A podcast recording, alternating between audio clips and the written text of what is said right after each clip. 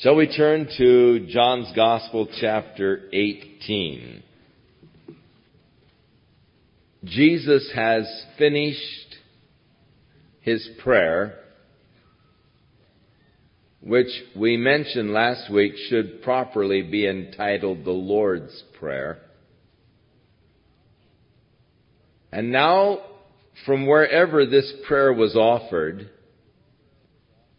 maybe it was on the temple precincts itself, as the temple gates were open all night during the time of Passover, so people could come at any time and worship God. But having finished his prayer, he now crosses the brook Kidron with his disciples that he might go over to a place on the Mount of Olives where Jesus went often with his disciples into a garden known as Gethsemane. In those days, the wealthy people of Jerusalem had private gardens on the Mount of Olives. It could be that one of these persons who liked Jesus had given him the key to the gate of his garden and that Jesus had access to this particular garden there on the Mount of Olives. And he went there often with his disciples. But when Jesus, verse 8, or chapter 18, verse 1, when Jesus had spoken these words, he went forth with his disciples over the brook Kidron, where there was a garden, into which he entered with his disciples. So the wording and the phraseology here would indicate that it was one of these private gardens within a gated area that Jesus entered. The interesting thing, as he crossed the brook Kidron at this point, during Passover season, there on the Temple Mount, for the Passover, there would be slain thousands of lambs. In fact, some 30 years later than this, the Roman government sought to take a census they could not count the people because the Jews were opposed to a census of the people ever since the time that David took the census and the nation was judged for David's sin. So from that time on, they would never count people. In fact, the Orthodox today, if you're at a party and you have to, you know, count off for a game or something, they won't count people. They'll say not one, not two, not three, not four, not five.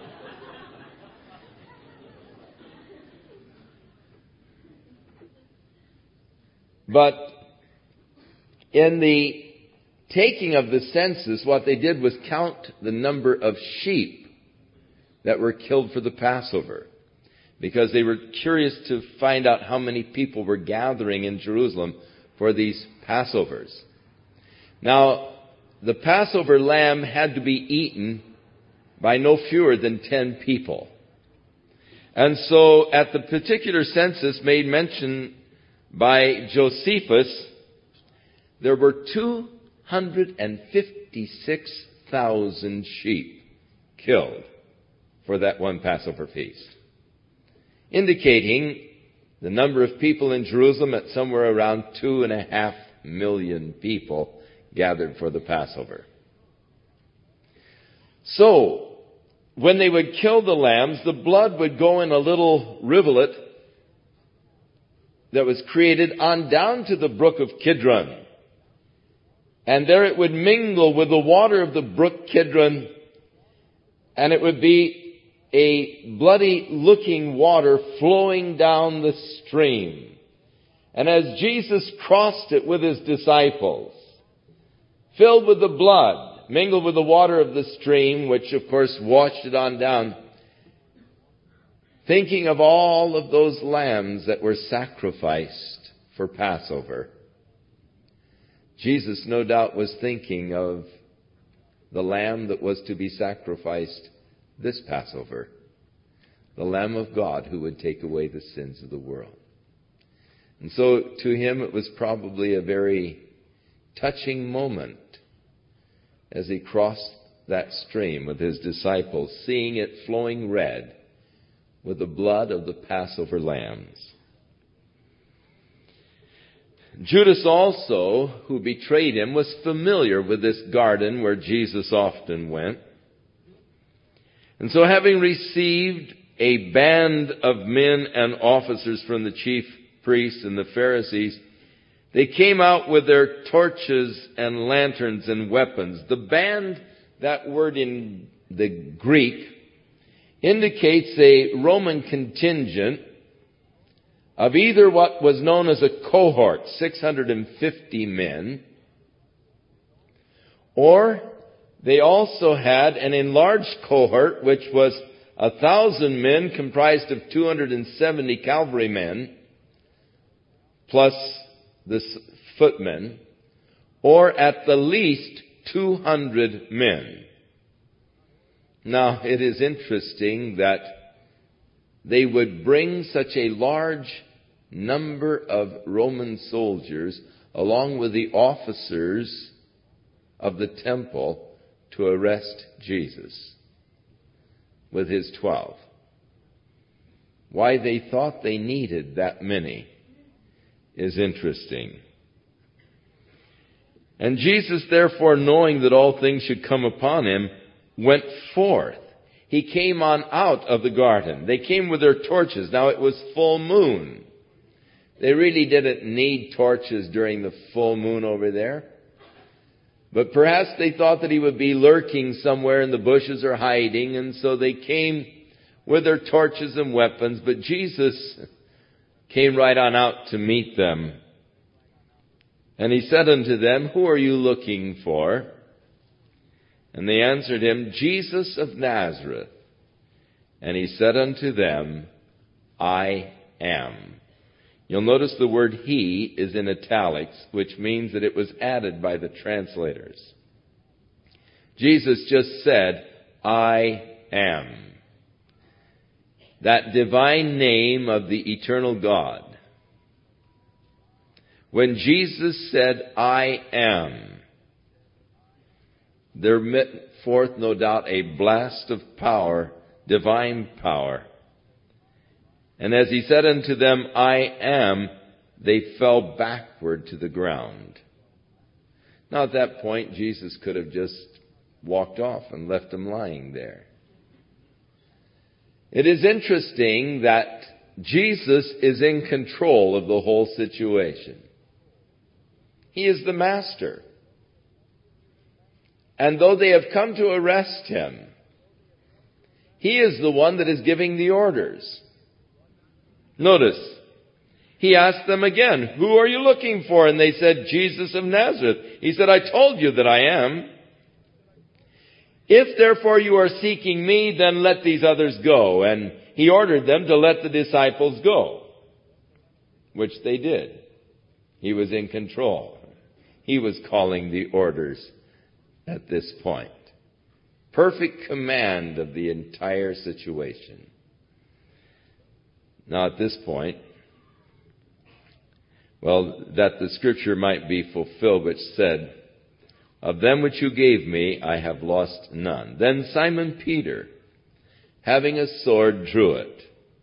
And he smote the high priest's servant and cut off his right ear. The servant's name was Malchus. Simon had been in a deep sleep. He had tried to stay awake and pray with the Lord, but he just couldn't do it. He was tired. And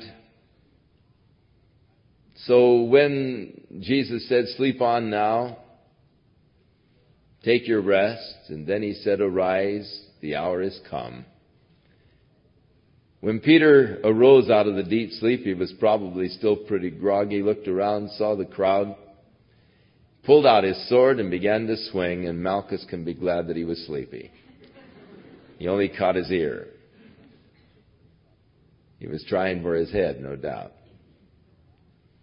It is interesting, the last healing miracle that Jesus performed, he performed to cover the bungling act of one of his disciples. For Jesus healed the ear of Malchus, the servant of the high priest. Now, Peter is one that we are prone to fault because in just a moment he will be denying his Lord. In spite of his strong protestations earlier that he would never deny him, that he would die for him, soon he will be not denying him. And we're prone to fault Peter for his cowardice. But wait a minute.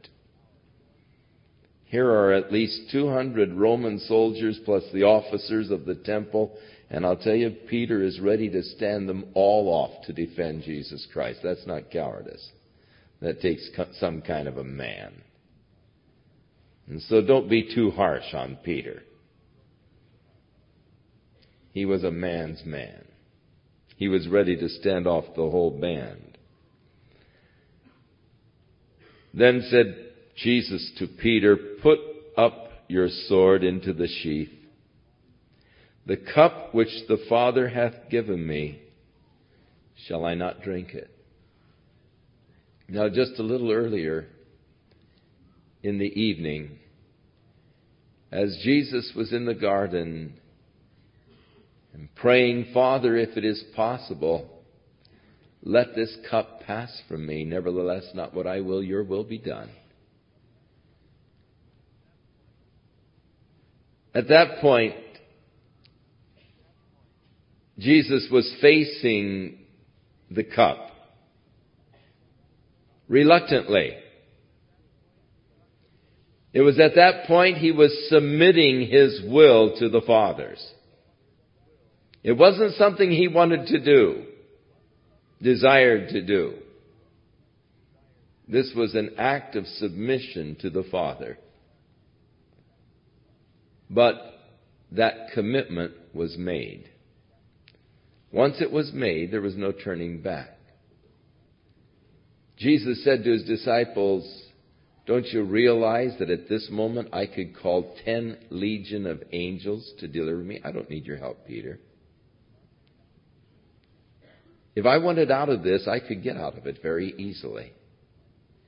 But the cup that the Father has given me to drink, shall I not drink it? He had made his commitment there is no turning back. Then the band and the captain and the officers took Jesus and they bound him. How ridiculous that they should bind him. But let me tell you, whatever they used, the ropes or whatever, to bind Jesus, did not bind Jesus. Jesus was bound by something else, much more powerful than the ropes. He was bound by his love for you and for me. That's what caused him to submit to this. Not that they tied him up and were taking him as a captive. He was not their captive. He was a captive of love, his love for you, his love for me. That's what bound Jesus to go ahead to face the cross. And they led him away to Annas first, for he was the father in law to Caiaphas, which was the high priest that same year. Annas had been the high priest from the year 5 to the year 16.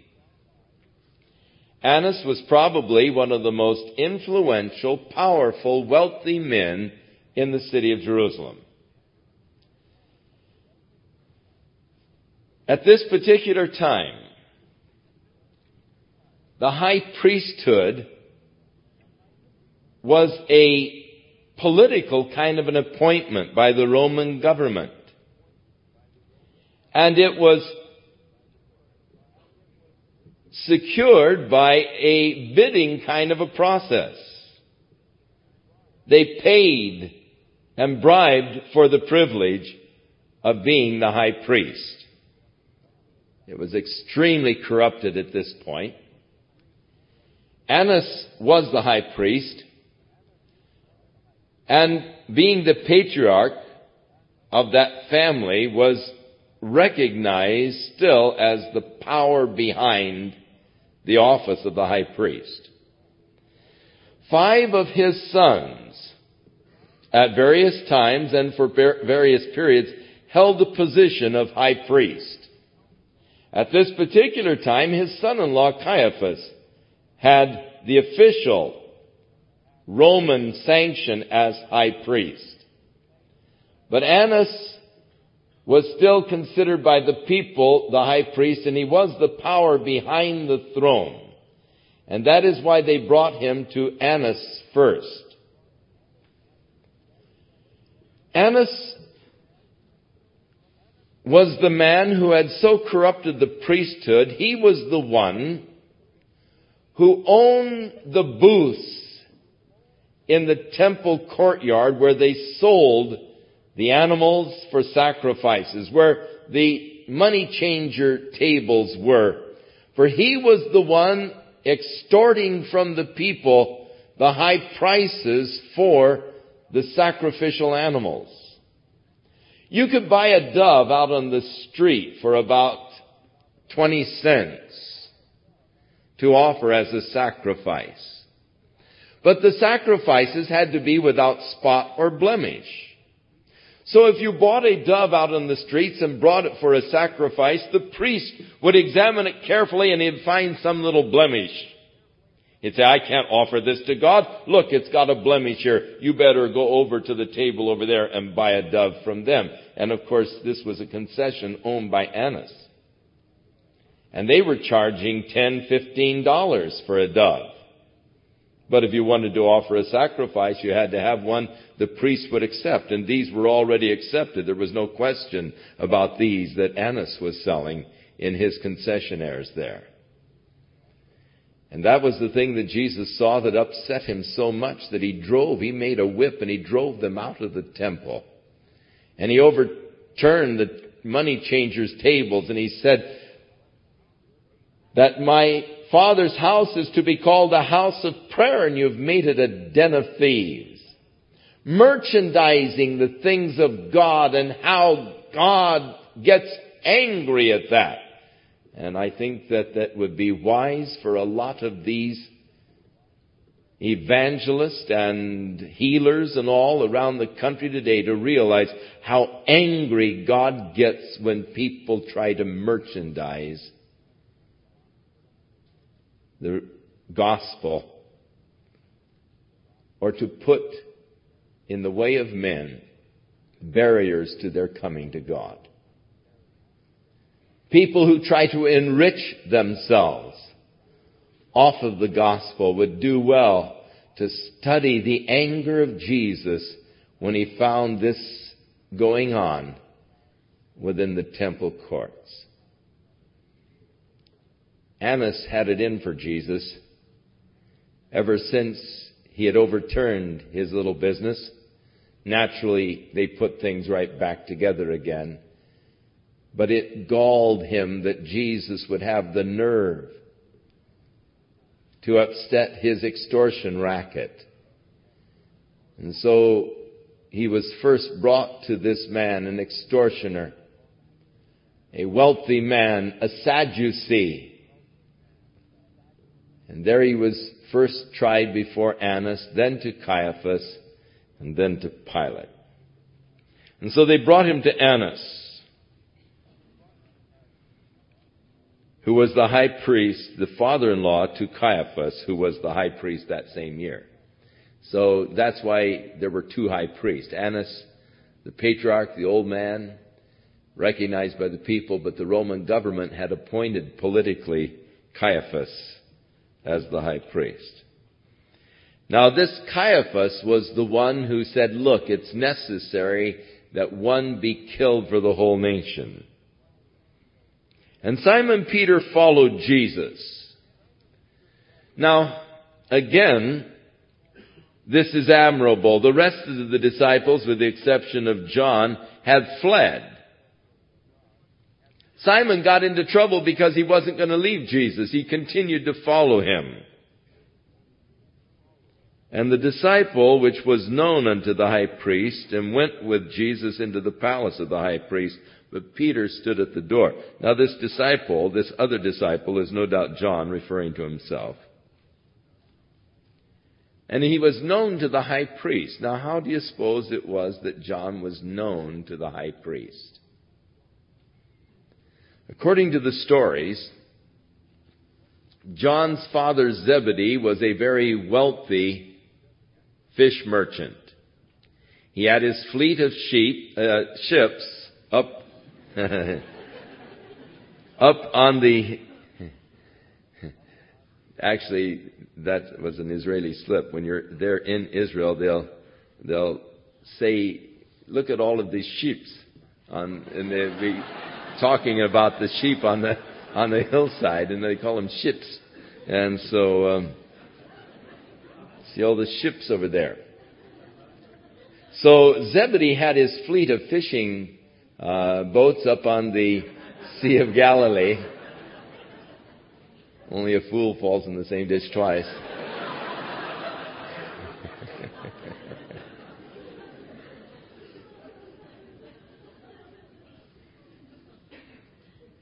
And watch me fall in that one in just a minute to prove it.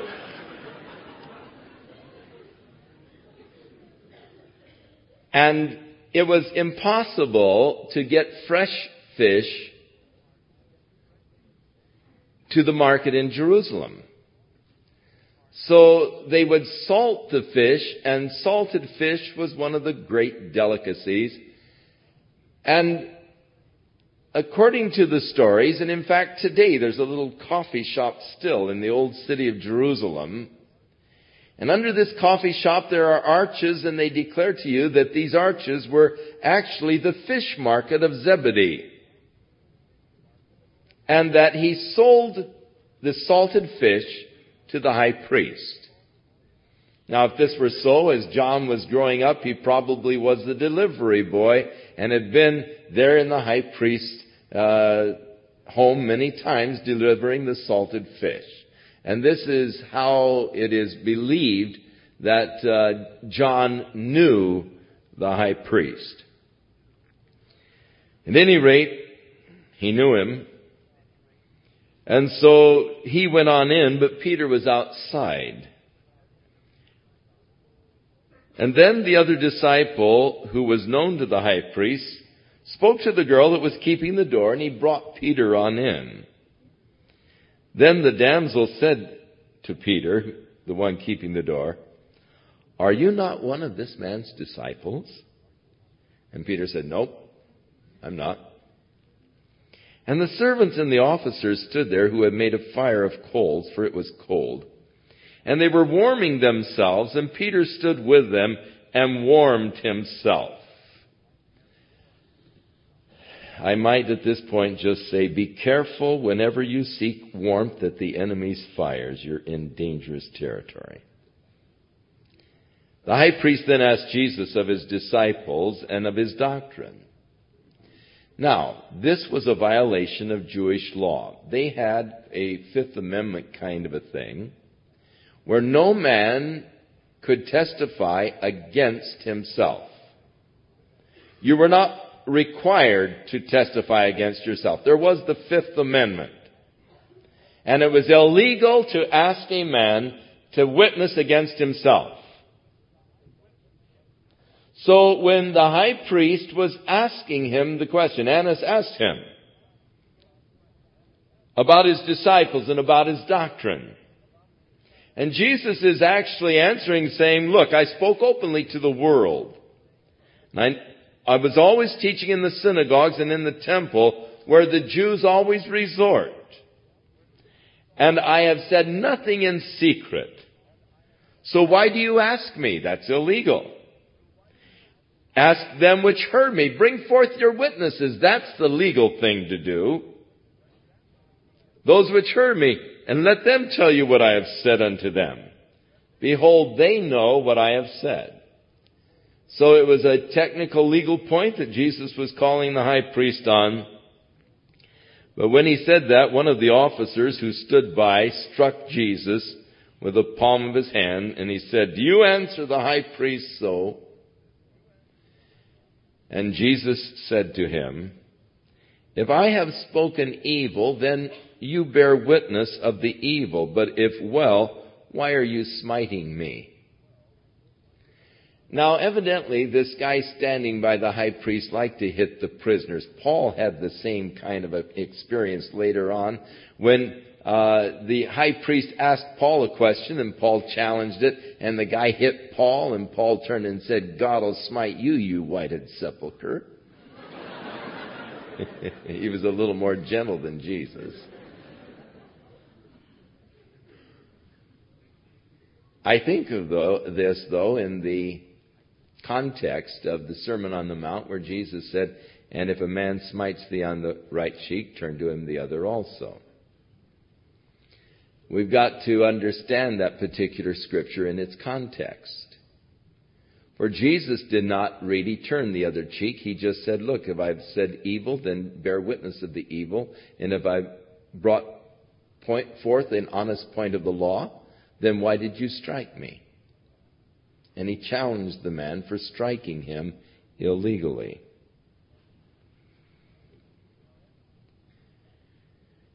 Now Annas bound him again and sent him to his son-in-law Caiaphas. And John does not tell us about his trial before Caiaphas, but the other Gospels, Matthew and Mark, tell us about the trial before Caiaphas. And Simon Peter stood and warmed himself, and they said therefore unto him, Are you not also one of his disciples? And he denied it and said, I am not. And one of the servants of the high priest, being a relative to the Malchus, the guy whose ear was cut off by Peter, said, Did I not see you in the garden with him? And Peter again denied, and immediately the cock crew. One of the other Gospels tells us that at this point Jesus turned over and looked at Peter and Peter remembered the words of the Lord and he went out and wept bitterly. It was a very hard experience for Peter. The stories tell us that in years to come, people to bug Peter, those enemies of the gospel, would make the sound of a rooster crowing whenever they would see him. Constantly reminded of his failure. It's terrible how that people will take advantage of a weakness or of the failure of the man and try and hold him down rather than to lift him again. Such should not be the case within the family of God. If a man be overtaken in a fault, then ye which are spiritual restore such a one in a spirit of meekness as we consider ourselves, lest we also be tempted and we also fall. As you would that men should do unto you, then do ye likewise also unto them. If I make a mistake, I want people to be patient and tolerant and considerate. Thus, I should be patient and tolerant and considerate. Blessed are the merciful, for they should, shall obtain mercy. I used to tell that to my seminary professors every test time.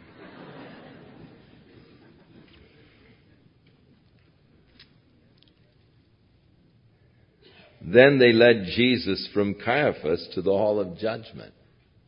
Now he is being brought before Pilate. And it was early. But they themselves would not go into the judgment hall. You see, it was the area of the Gentiles.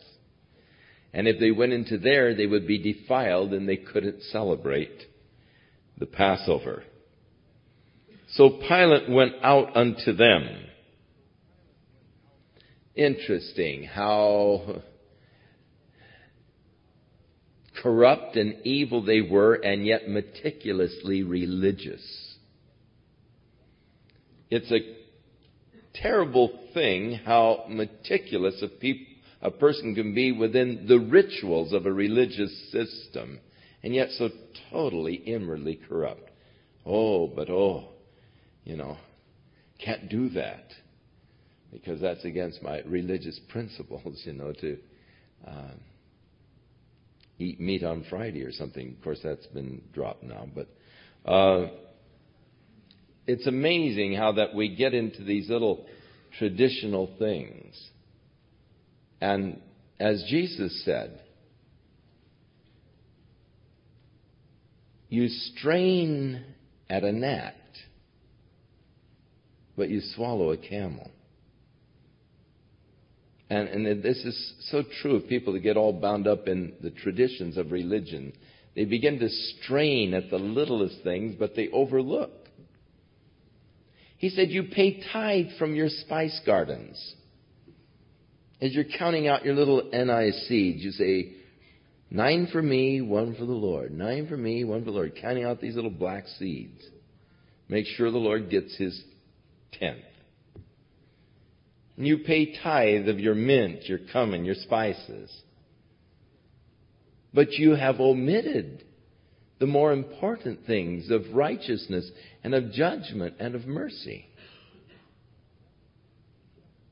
Now, we've got to guard ourselves against traditions and meticulous adherence to traditions, but yet overlooking some of the more important things that God is interested in. And so, here they were, they wouldn't come in because they didn't want to defile themselves, and yet they were engineering the crucifixion of God's Son. What a whole paradox here. So Pilate went out to them. And he said, What accusation do you bring against this man? Now, Pilate was appointed by the Roman government as the procurator of Judea. When Herod the Great had died, he divided his kingdom to his three sons. But Herod Archelaus, who was over the area of Judea, began to extort such heavy taxes from the people that they complained to the Roman government and were granted by the Roman government to become a province of Rome under a procurator. And Pilate became the procurator over Judea. Now the Roman headquarters in that area was in Caesarea, not Jerusalem. But the procurator had to visit every major city at least once a year, and they would usually come up for the feast days to Jerusalem because they knew that that's when all of the people would be gathered, and if there was to be any civil movement against Rome, it often occurred during these feast times. Now the first time that Pilate came from Caesarea with the Roman legion into the city of Jerusalem, on the tops of the flags of the Roman legions, they had these little busts of the Caesar who was a god to the people. The Caesars took the position of gods.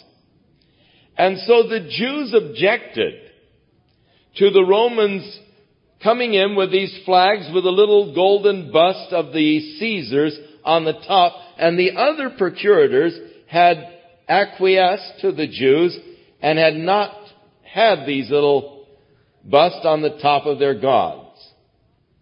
But Pilate was not ready to give in to their superstitions, and so the Roman soldiers under Pilate marched right into Jerusalem with these little standards on the top of their flags, and it so incensed the Jews that they started a, just bugging him for this action, not to do it again. And they followed him back to Caesarea and continued to bug him. And so he commanded that they all gather into the arena there in Caesarea, and he had them lock the gates, and then he said, all right, now you quit bugging me, or I'm gonna kill you.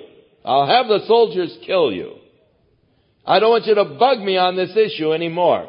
And the Jews all leaned over and they pulled their collars off of their necks and they said, go ahead and kill us. You know, we don't want you doing that again. Well, even as cold as Pilate was, he couldn't just have these fellows slain like that, uh, defenseless, and so he capitulated and he gave in uh, on this issue. But then again, Pilate just didn't have patience with their traditions. And again, uh, he violated some of their traditions and they appealed to the emperor and the emperor went along with the people and overruled Pilate. According to the Roman Senate, they wanted the procurators to keep the provinces as peaceful as possible, but Pilate wasn't that kind of a personality to just uh, bow or acquiesce. And so he was having problems, and one more report to the emperor would not be good for his record. So Pilate went out and he said, What accusation do you bring against this man? And they said unto him, If he weren't a criminal, we would not have delivered him up to you. Pilate said unto them, Then take him and judge him by your own laws. Uh, I mean, Pilate didn't want to be bothered with this. It, it, they don't want to make actual charges. Now, their charge against him was blasphemy. You remember the priest said, Art thou then the Son of God? And he said, Thou sayest it. And he said, What need we of any further witnesses? We've heard him say it with his own mouth. Blasphemy! What do you say? He's guilty of death. But they couldn't bring this charge of blasphemy before Pilate. And he'd say, ah, go away. So before Pilate, they had to bring other charges. He is inciting people to rebel against Rome. That's a lie, lying charges. But Pilate really didn't have any love for these people. They had burned him already. And he didn't have any patience for their religious feelings. And so when they said if he weren't a malefactor, we wouldn't have brought him. Pilate then said, then you go ahead and try him according to your own laws. He's not going to be, you know, playing games with these guys. The Jews therefore said unto him, It isn't lawful for us to put any man to death. Now, this right, R-I-G-H-T, of capital punishment had been taken away from the Jews just a couple of years previous. According to the Talmud, the Roman government took away the right of capital punishment 40 years before the destruction of Jerusalem, which was destroyed in 70 AD. Which means that in 30 AD, the right of capital punishment was taken away from the Jews by the Roman government. When, and this is just two years before the crucifixion of Jesus, when the capital, the right of capital punishment was taken away from the Jews, many of the leaders put on sackcloth, ashes on their head, and they went mourning through the streets of Jerusalem, and they said, God has failed his promise and his word.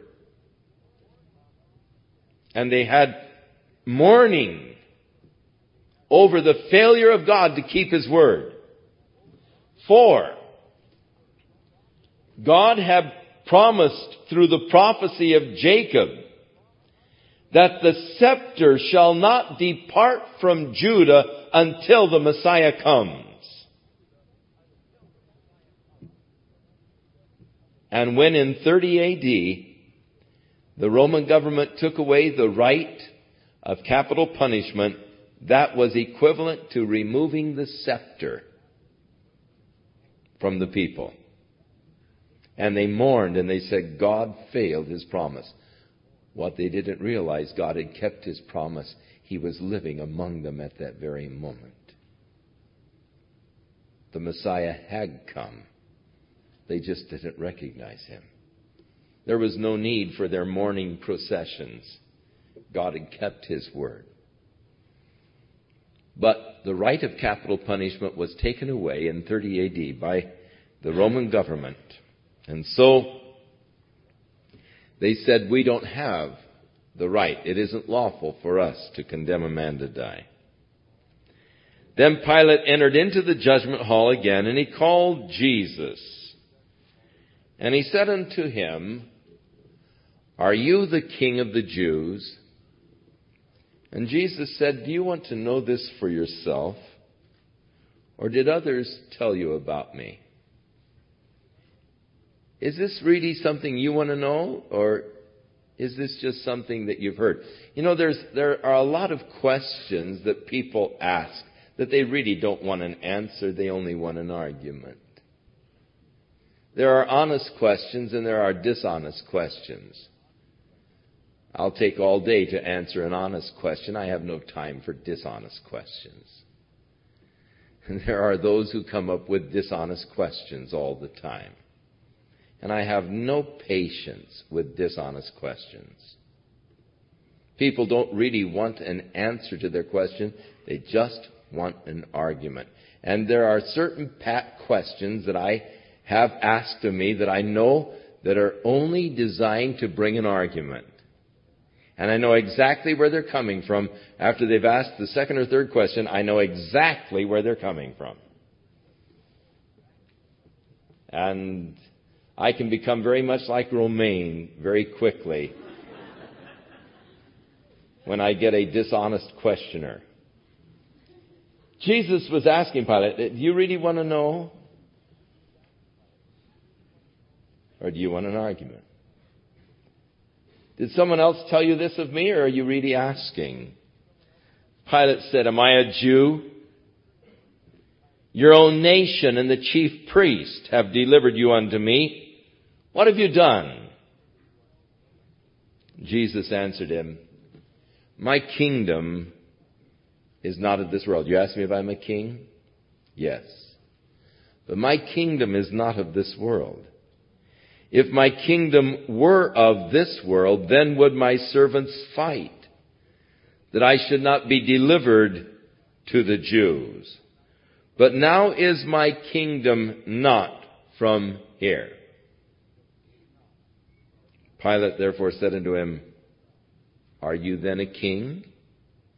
And Jesus answered, Thou sayest that I am a king. Or, more literally, you said it. I am a king. To this end was I born, and for this cause I came into the world, that I should bear witness unto the truth. And every one that is of the truth hears my voice. Pilate said unto him, What is truth? I'm sure at this point Pilate was very cynical after his encounters with the Jews and, and the problems that he had faced as the procurator of this area. And, and I think that it was a question of cynicism. What is truth?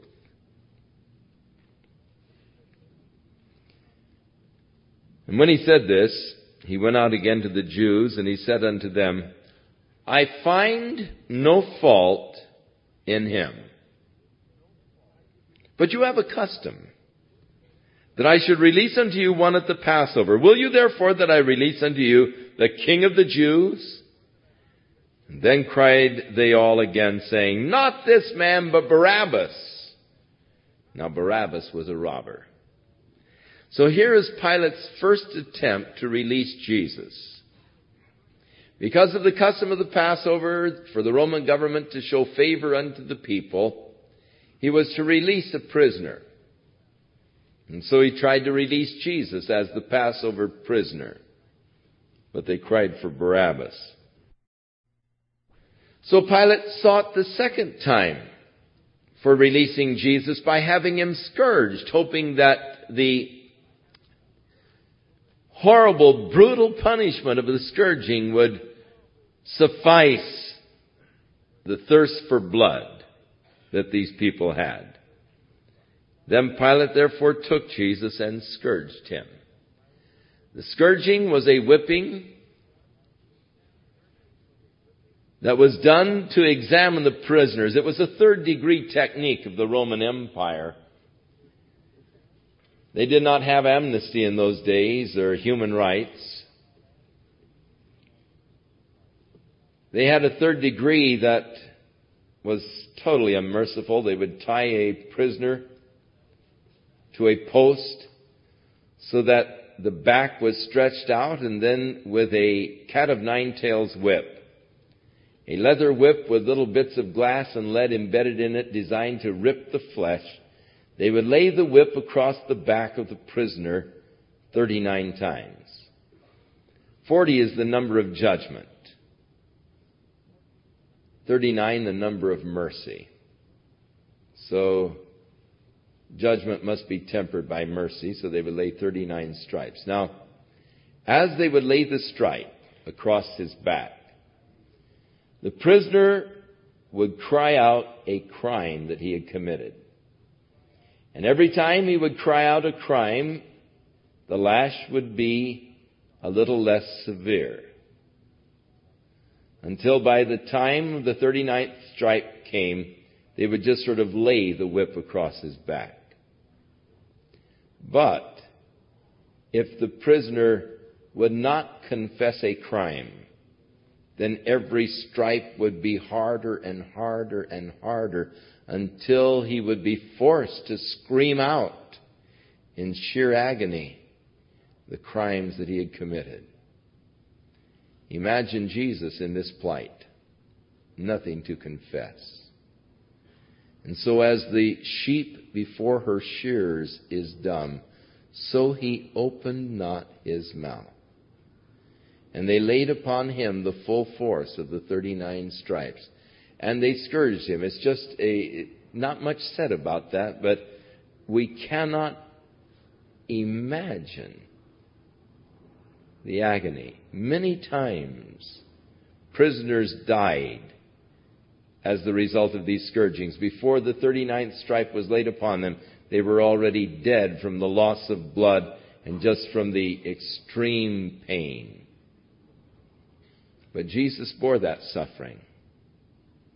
Now, the question, inasmuch as all of this is a part of God's plan, these stripes being laid upon him were a part of God's predetermined plan. It was prophesied in the book of Isaiah, so God knew it in advance. If He knew it in advance, He planned it in advance. As Peter was talking to the Jews on the day of Pentecost, he said, You, according to the predeterminate counsel and foreknowledge of God with your wicked hands, have crucified and slain him. According to the predeterminate counsel and foreknowledge. Now, why would God in his predeterminate counsel determine that Jesus should not only die that horrible death of the cross, but also be scourged,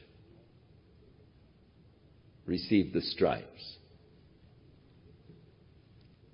Going back to the prophecy of Isaiah, he was wounded for our transgressions, bruised for our iniquities. The chastisement of our peace was upon him, and with his stripes ye are healed. Jesus was there definitely making provision for healing for his people. I believe that that healing goes beyond the spiritual healing. I do not believe that you can deny that also there is physical healing involved through the suffering of Jesus. Matthew's Gospel, chapter 8, And they brought to him many who were sick and afflicted with divers, various kinds of diseases. And he healed them all that the scripture might be fulfilled, which declared, He bore our suffering in His own body. So that when Paul was writing to the church concerning their taking of the Lord's Supper, he said unto them, There are many of you who are weak and sick because you do not understand the Lord's body. Jesus took the bread and he broke it and said, This is my body broken for you. Those in Corinth, many of them were sick because they did not understand the provision that God had made for them through the scourging of Jesus. And he scourged him. And the soldiers platted a crown of thorns. And they put it on his head, and they put on him a purple robe. And they said, Hail, King of the Jews! And they smote him with their hands. Now Jesus had already experienced a tremendous buffeting in the house of Caiaphas. There they put a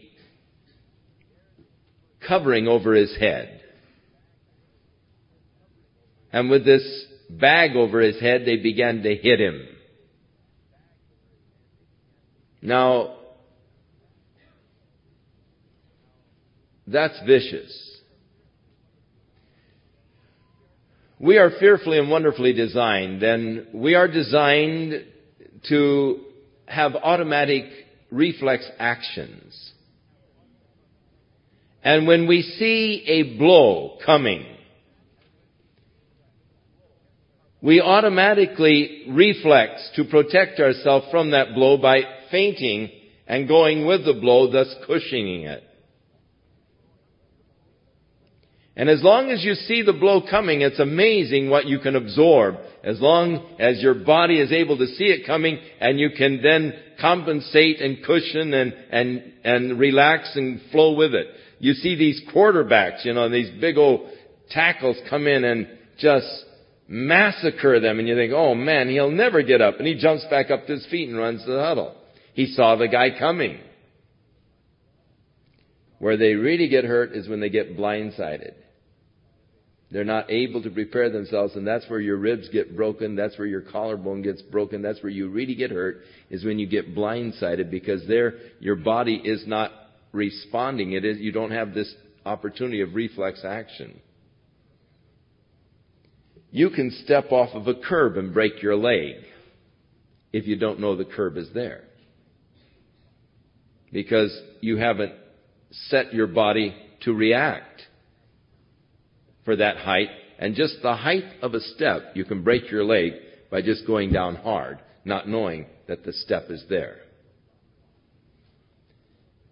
So by covering Jesus' eyes, by covering his head, and then buffeting him, no chance to faint or to respond, and you take the full force of the blow. You don't know it's coming.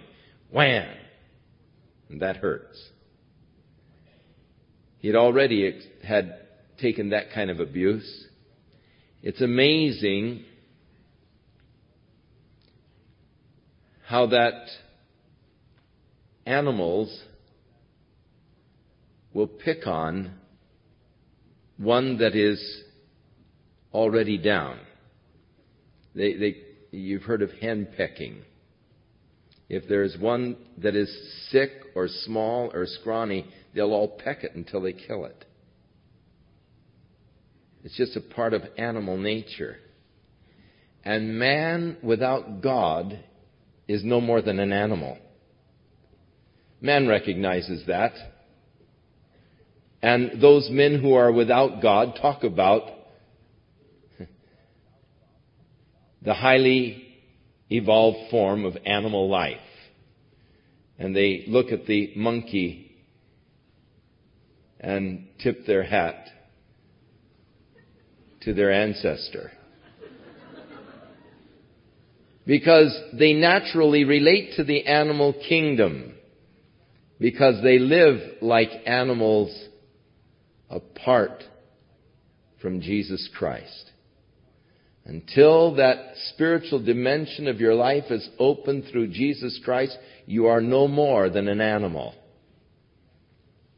And these men as animals, seeing Jesus already battered, were not satisfied, but continued this ungodly persecution of a righteous man. His face already bruised, swollen, bloodied by the blows from Caiaphas, they continued the abuse by smiting him, putting on the crown of thorns, mocking him. There is a horrible mob psychology where people lose all of their natural inhibitions and restraints and act as a mob and like an animal. And it's always shocking the things that people can do in the anonymity of a mob. The true, vicious nature of man, sinful nature of man is revealed. Pilate therefore went forth again and he said unto them, Behold, I bring him forth to you that you may know that I find no fault in him. And Jesus came forth wearing the crown of thorns and the purple robe. And Pilate said unto them, Behold the man. I think that Pilate was saying this in awe of Jesus. He had just seen him take 39 stripes without a word. He had heard other men in that condition screaming out in agony. He had heard others as they cried out their crimes, the shrieks, the curses, and yet here he takes it all without a word, without a whimper. And I'm sure that at this point Pilate was so totally impressed. The kingly nature of Jesus.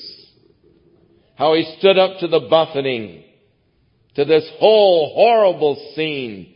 And I'm sure that Pilate's heart was filled with awe and reverence, and he said, Behold the man.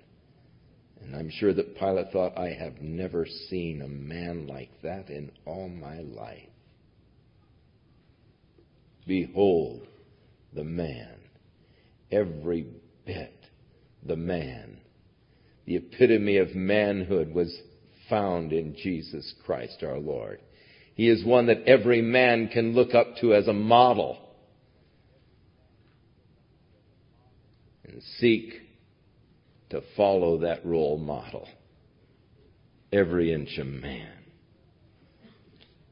And when the chief priests, therefore, and officers saw him, they cried out, saying, Crucify him! Crucify him! And Pilate said unto them, Do you want to take him and crucify him? I find no fault in him.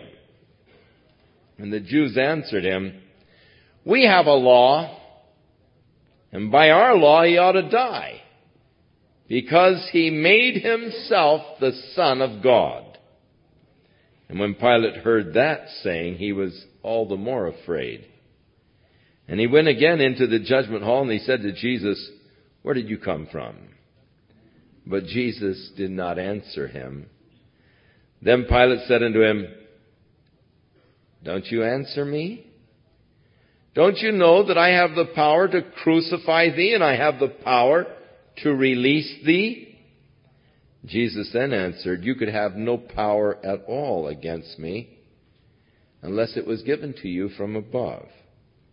Therefore, he that delivered me unto you has the greater sin. Pilate, you have a sin, but they have a greater sin.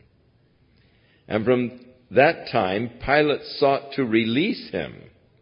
But the Jews cried out saying, If you let this man go, you are not Caesar's friend, for whosoever makes himself a king is speaking against Caesar. Uh-oh, he's already lost one bout to Caesar. The next bout will cost him his kingdom. Pilate's past is catching up with him. And so when Pilate heard that saying, he brought Jesus forth, sat down at the judgment seat in a place that is called the pavement. In the Hebrew, it's the Gabbatha. And it was preparation for the Passover. It was about the sixth hour, that is, about nine o'clock in the morning. And he said to the Jews, that is in the Roman calendar, Behold your king. But they cried out, Away with him, away with him, crucify him. And Pilate said unto them, Shall I crucify your king? And the chief priest answered, We have no king but Caesar. I'm sure that that took Pilate back. He knew what rebels they were against Rome. But to hear the chief priest say, We have no king but Caesar, it was that subtle intimation if you let this man go, a report is going directly to Caesar, and it's your job, buddy. Here is a man claiming to be a king. He can't be a friend of Caesar's. And so Pilate delivered him to be crucified, and they led Jesus away.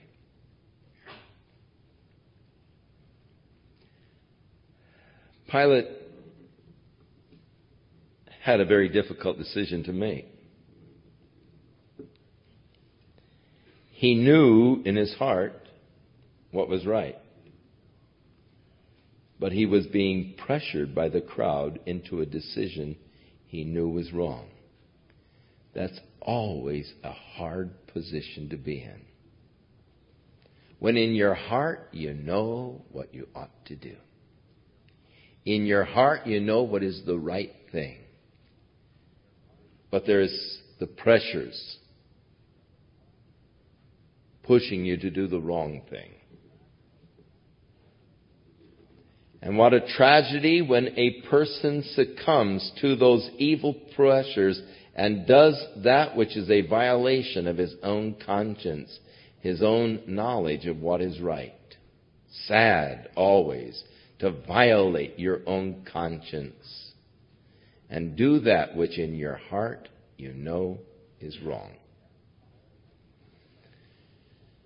Pilate had the power to crucify Jesus or to release him.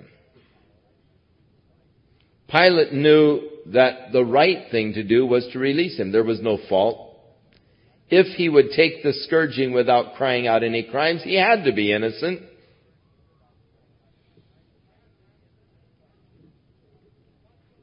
Pilate asked them the question, What shall I do with Jesus who is called Christ? They cried, Crucify him. Why? What evil has he done? They just cried louder, Crucify him. No argument. There's no real reason. Just the loud cries of the crowd. And Pilate succumbed to those and he delivered him to be crucified. That question that Pilate faced is a question that each of us must face. What am I going to do with Jesus who is called the Christ? You see, every one of us are in Pilate's position. This is just not a recorded fact of history. This is relevant to you tonight. Each one of you must make the same decision that Pilate had to make. What will I do with Jesus who is called the Christ? And you can either believe in him or not believe in him. But as many as believed on him, to them gave he the power to become the sons of God, even to those who believed upon his name. Or you cannot believe. You can confess him or you can deny him. And if you will confess me before men, Jesus said, I will confess you before my Father which is in heaven. But if you deny me before men, I'll also deny you before the Father in the presence of the holy angels. You can receive him or reject him. What will you do with Jesus who is called Christ? Now there's an interesting paradox here. As I told you, Jesus was the one that was in control of the whole scene. Pilate was supposedly the judge. Jesus was the plaintiff. In reality, Pilate was the plaintiff. His decision was not to affect Jesus at all because what God had preordained was going to take place. Pilate's decision did not affect Jesus. What Jesus had to do, he had to do. What he did, he did. Pilate's decision affected his destiny. His own destiny was determined by the decision he made. And even so with you. Though in a sense you must make your judgment, what am I going to do with Christ? Your decision does not at all alter the destiny of Jesus Christ. What He is, He is. Where He is, He is. That cannot and will not change no matter what you believe. You may go on saying, I don't believe that two and two is four. That doesn't change the fact. It only makes you a fool.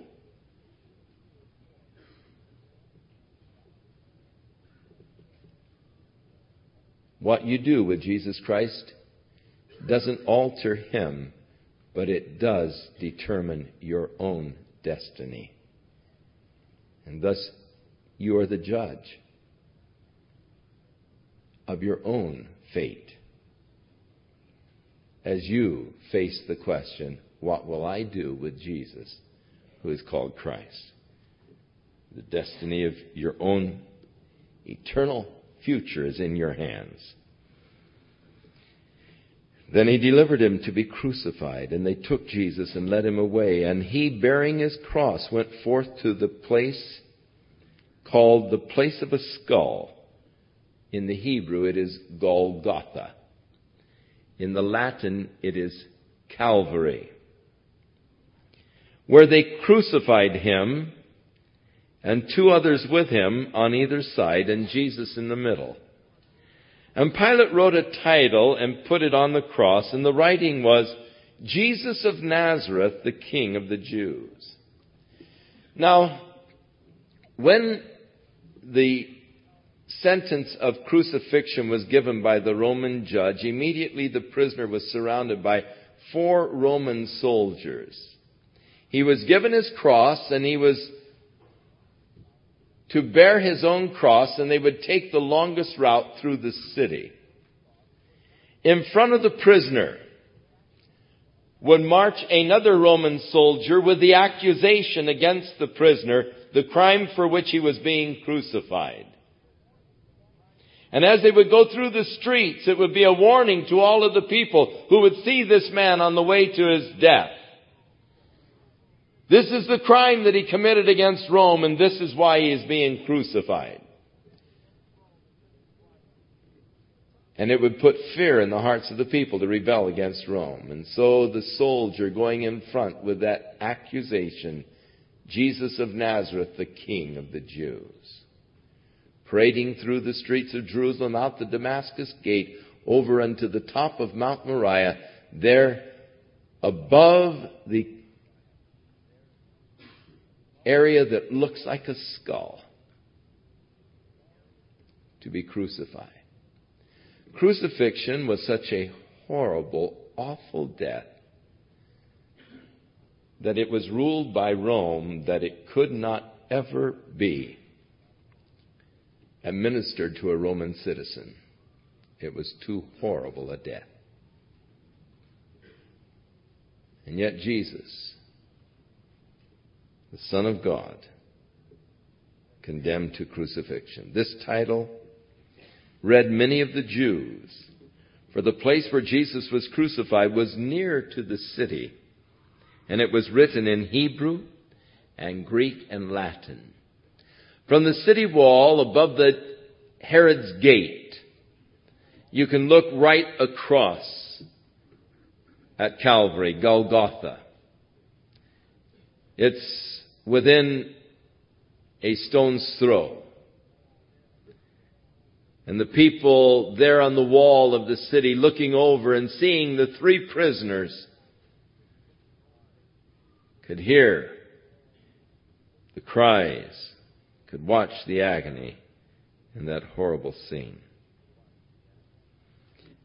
Then the chief priest of the Jews came to Pilate and he said, Don't write the king of the Jews but that he said, I am the king of the Jews. But Pilate had no patience with these fellows and he said, What I have written, I have written. Get lost. Then the soldiers, when they had crucified Jesus, took his garments and made four parts.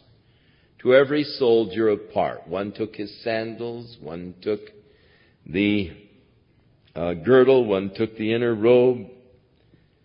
But the outer robe, the coat that Jesus wore, was without seam, woven from the top throughout.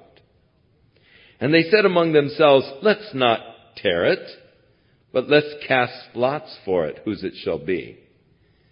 Now in Psalm 22 it said, they parted my garments among them, but for my vesture did, they did cast lots.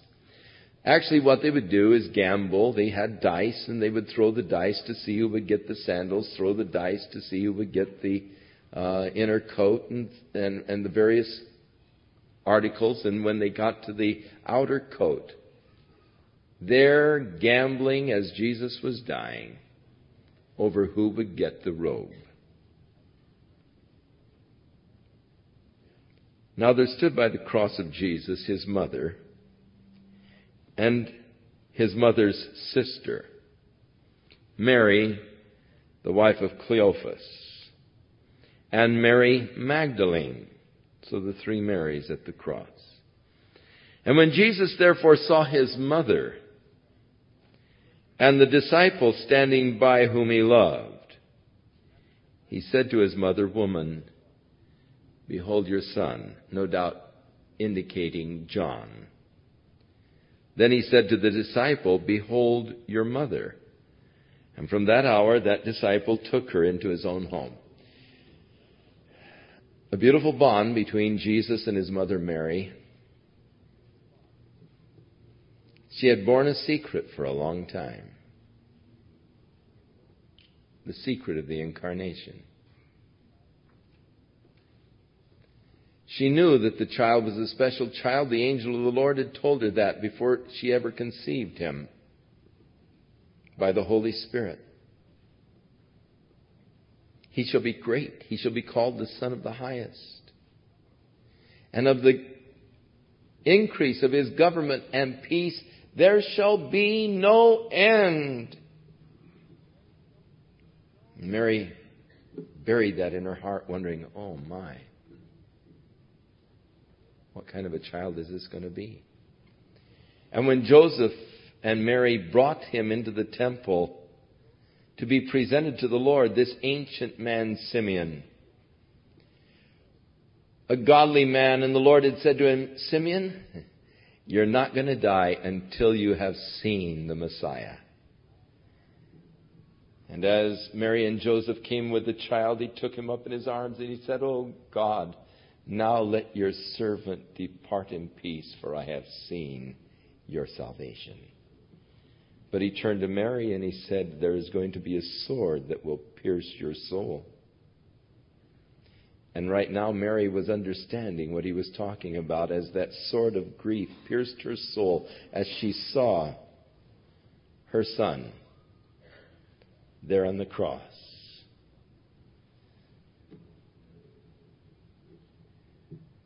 Mary standing there, close by the cross, to see the end. If I were hanged on the highest hill, O mother of mine, O mother of mine, I know whose love would follow me still. O mother of mine, O mother of mine. And there was Mary, standing. And Jesus though in this period of agony, great pain, took care to take care of her. Woman, behold your son, indicating John. John, behold your mother. And John took her into his home from that time on. No doubt Joseph was already dead. And the brothers of Jesus at this point did not believe in him.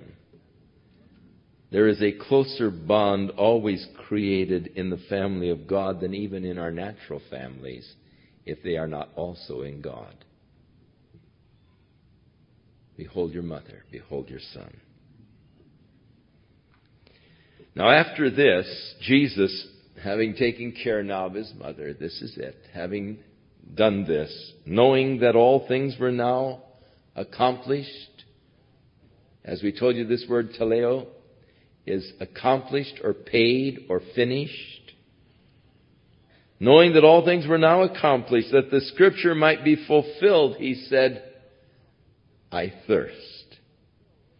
Now there was set a vessel full of vinegar, and they filled a sponge with vinegar, put it upon hyssop, and put it to his mouth.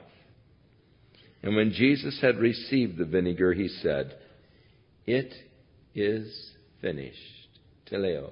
It is accomplished. It is paid. God's work is complete. I came not to do my own will, but the will of Him who sent me. I have come to do the will of the Father and to finish His work. It is finished. God's work of redemption for lost man is a finished work wrought by Jesus Christ upon the cross. And there's nothing you can add to it by your good works to be accepted by God. All you can do is receive that finished work of Jesus. Any endeavor on your part to improve on the righteousness that God has already accounted to you is only going to mar things. It's not going to help. It's finished. God's work of redemption is complete. And you can receive the greatest benefits with the simplest act of faith just believing. And he bowed his head and gave up the ghost, or dismissed his spirit, delivered up his spirit. The Jews, therefore, because it was the preparation that, is, that the body should not remain upon the cross on the Sabbath day, notice John says, for that Sabbath day was a high day. Within the Passover feast, the first and the last day of the Passover feast were called high days, extra Sabbath days. So this was not necessarily the Sabbath Saturday. And there is where we get a confusion. How could Jesus be three days and three nights in the heart of the earth if he were crucified on Friday? So the Sabbath was probably, the high day Sabbath was probably the Thursday, so they had a double Sabbath day. And Jesus was probably crucified during the day on Thursday, and then the Sabbath day on Friday, actually, and then the Sabbath day on Saturday, the double Sabbath on Friday and Saturday, and then early the first morning, uh, early the morning of the first day of the week, they came and found the empty tomb. But John, notice, tells us that this was a particular ceremonial Sabbath day in regards to the Passover. It was the high day. But because it was coming and they were preparing for it and they could not do any work and all, when it started, they begged Pilate that the legs might be broken in order that they might hasten the death and get the prisoners down off the cross. Now, crucifixion was begun in Persia. Because the Persians considered the ground sacred, if a man was evil enough to be crucified, they felt that his body shouldn't be placed in the ground. So they were hung on a cross, and after they died, their bodies were then eaten by the vultures. And, and thus their bodies did not spoil the ground. And uh, most generally, they did not bury those who were crucified, but they left them to the vultures and to the dogs. And the Jews, however, did bury those that were crucified.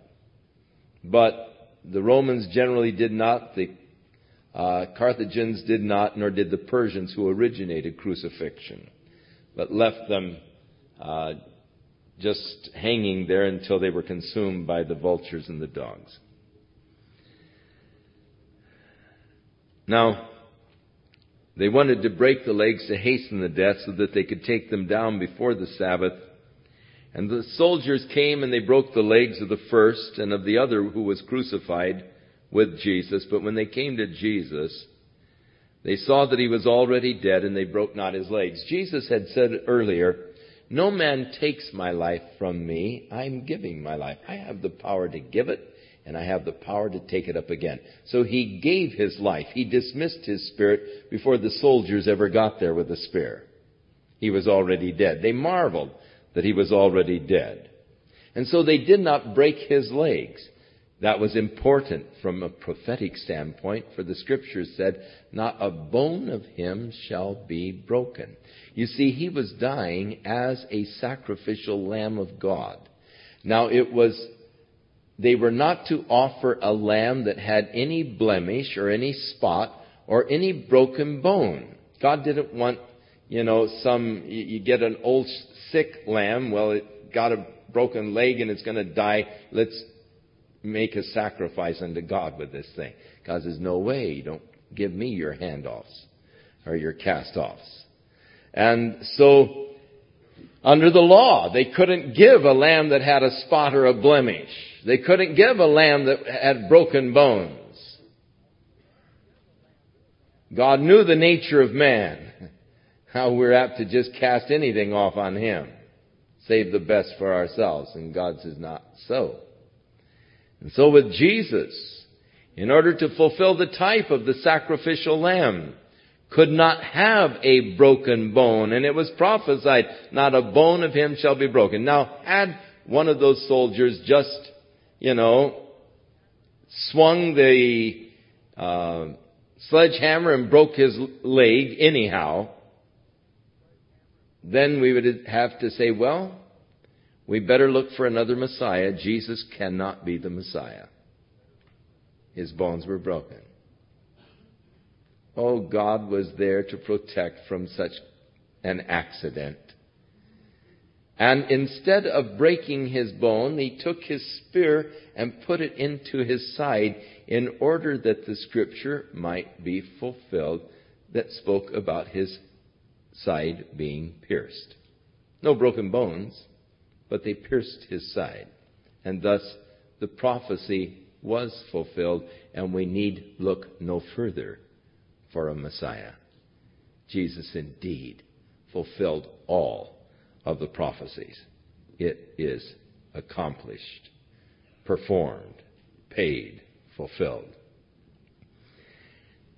Now these things were done that the scriptures, well, let's see, they, one of the soldiers with a spear pierced his side, and there came forth blood and water. And he that saw it, that is John, I was standing there, I saw it. He bears record, and his record is true. And he knows what he is saying. That it is true. And I'm writing it, he said, that you might believe. John said, look, I was there. I saw it. I know what I saw. I bear record of the truth of what I saw. And I'm writing it to you that you might believe. For these things were done that the scripture should be fulfilled. A bone of him shall not be broken. And again, another scripture says, and they shall look on him whom they pierced. That particular prophecy, they shall look upon him whom they have pierced. It's a different Hebrew word than the word used, they pierced his hands and his feet. It's a piercing with a sword and they shall look upon him whom they have pierced. The fact that blood and water came forth indicates that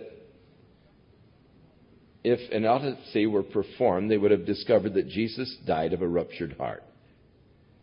For when the heart ruptures, a water watertight substance fills a sac around the heart.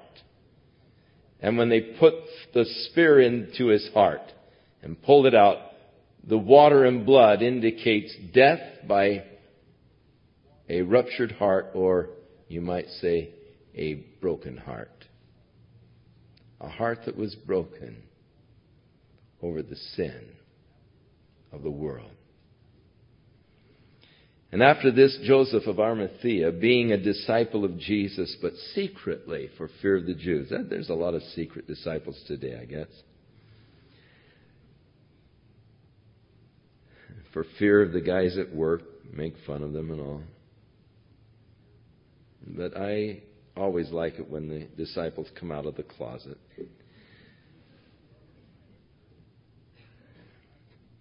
And they besought Pilate that he might take away the body of Jesus, and Pilate gave him permission.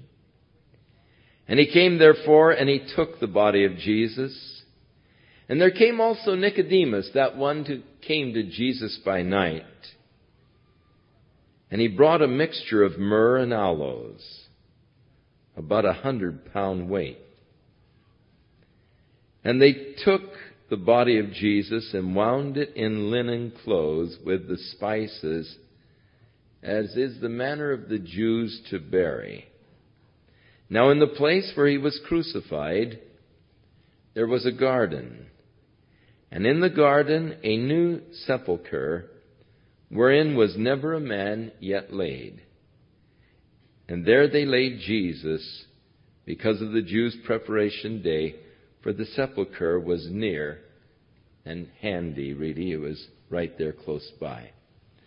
Now, if you will go today to Jerusalem and you see the skull on the side of the mountain at the top of Mount Moriah, just adjacent to it there is a lovely garden that is an ancient garden because you can see the cisterns that are still there from ancient days that were used for the watering of that garden. And there happens to be in that garden a very interesting tomb that has a little trough in front of it that shows that at one time there was a stone rolled along that trough to cover the door of that tomb. I am of the personal deep conviction that that is the very tomb where Jesus' body lay. What happened to the stone probably was chipped off and sold for souvenirs through the years.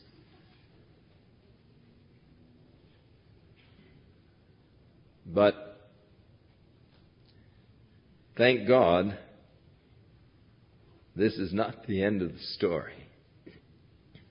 Continue next week. as we come into the resurrection of Jesus Christ. And we will finish the Gospel of John next week. And then we will enter into that exciting book of the Acts of the Apostles as we continue our journey through the Word of God, studying to show ourselves approved unto God, rightly dividing the Word of truth. How important that we know God's Word. And so, continuing on through the Word, next week, finish the Gospel of John. May the Lord be with you and watch over you this week. May you just have a beautiful encounter with God. Even as God's love was manifested to us through the death of Jesus Christ, may God manifest His love to you this week in special ways. That you'll just get that beautiful warmth from the realization hey, God loves me. He knows all about me. And that from that recognition, there will come that automatic, natural response Oh God, I love you.